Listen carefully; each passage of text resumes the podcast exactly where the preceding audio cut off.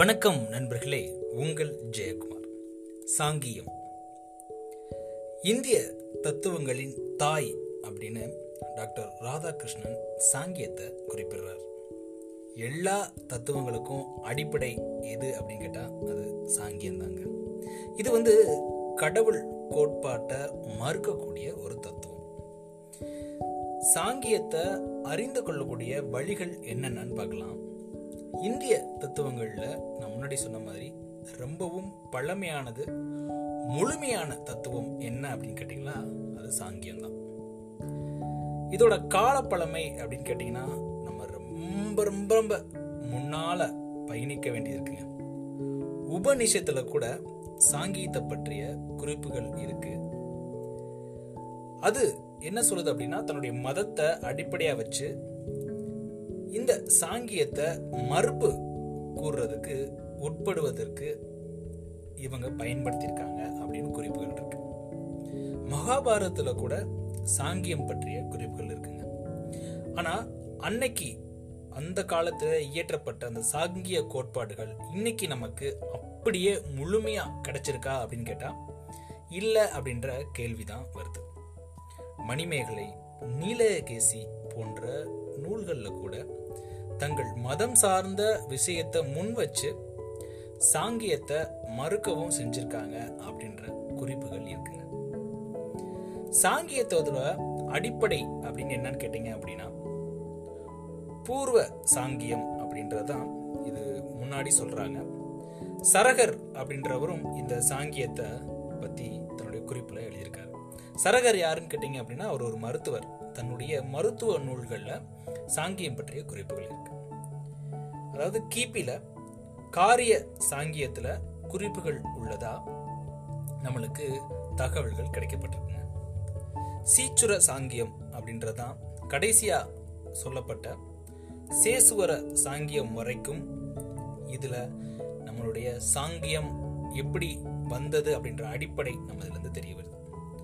ஆக்சுவலா அந்த சேசுர சாங்கியம் சொன்னேன்ல அதில் பார்த்தீங்க அப்படின்னா அந்த சேசுர சாங்கியத்தில் கடவுள் கோட்பாடுகளை உள்ள கொண்டு வந்திருக்காங்க அப்படின்னு நம்மளுக்கு குறிப்புகள் சொல்லப்படுது.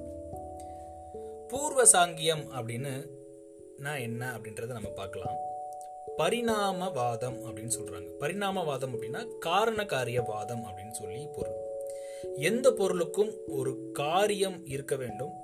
அப்படி காரியம் இருக்குன்னா காரணம் இல்லாம காரியம் இருக்காது அப்படின்றது அந்த காரண காரியவாதம் அப்படின்றதோட பொருள்.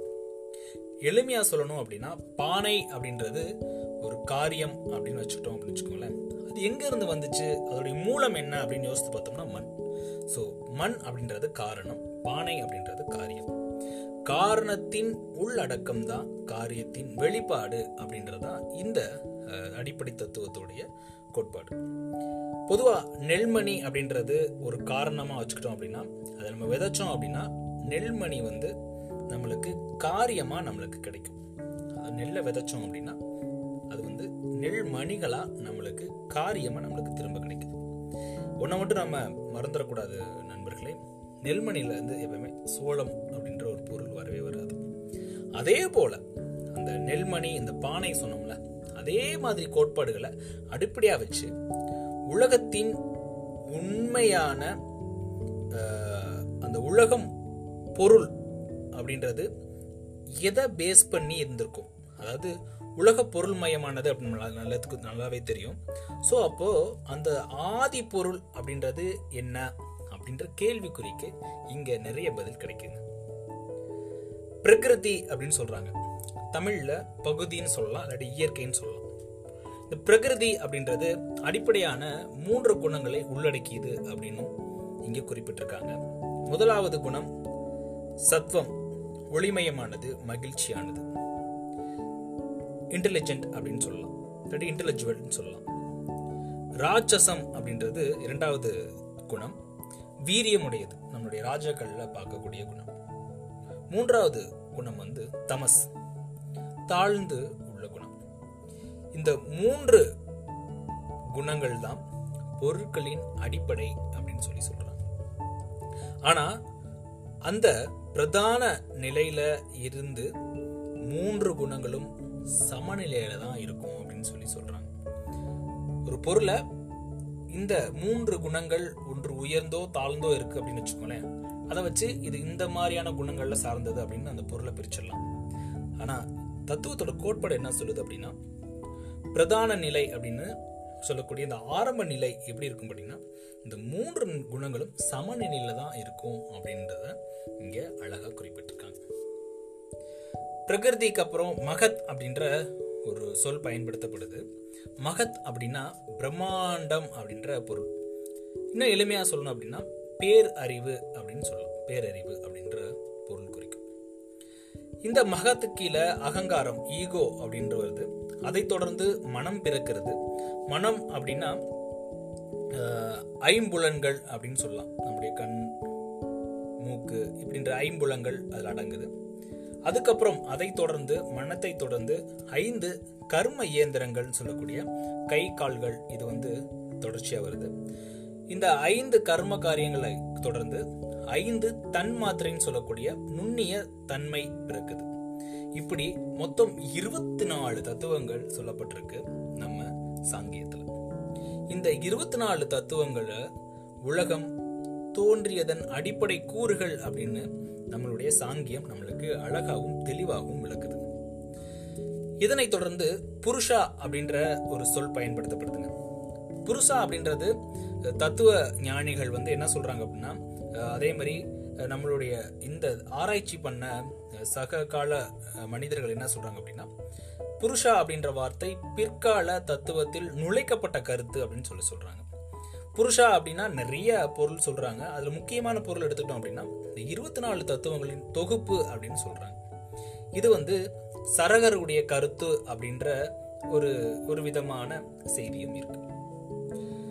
புருஷாவை தொடர்ந்து வேதாந்தமும் சாங்கியமும் அப்படின்ற பகுதியை நம்ம பார்க்கலாம். அதாவது வேதாந்தர்கள் அவர்களுடைய பிரதான எதிரி அப்படின்னு பார்த்தீங்க அப்படின்னா அது சாங்கியம் தாங்க.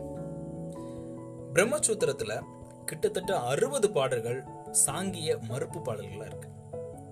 மீத எல்லா தத்துவத்தையும் அதாவது சாங்கியத்தை தவிர்த்து மீதி உள்ள எல்லா தத்துவங்களையும் மறுப்பதற்கு அவங்க எடுத்துக்கிட்ட பாடல்களுடைய எண்ணிக்கை வெறும் நாற்பத்தி மூணு தான்.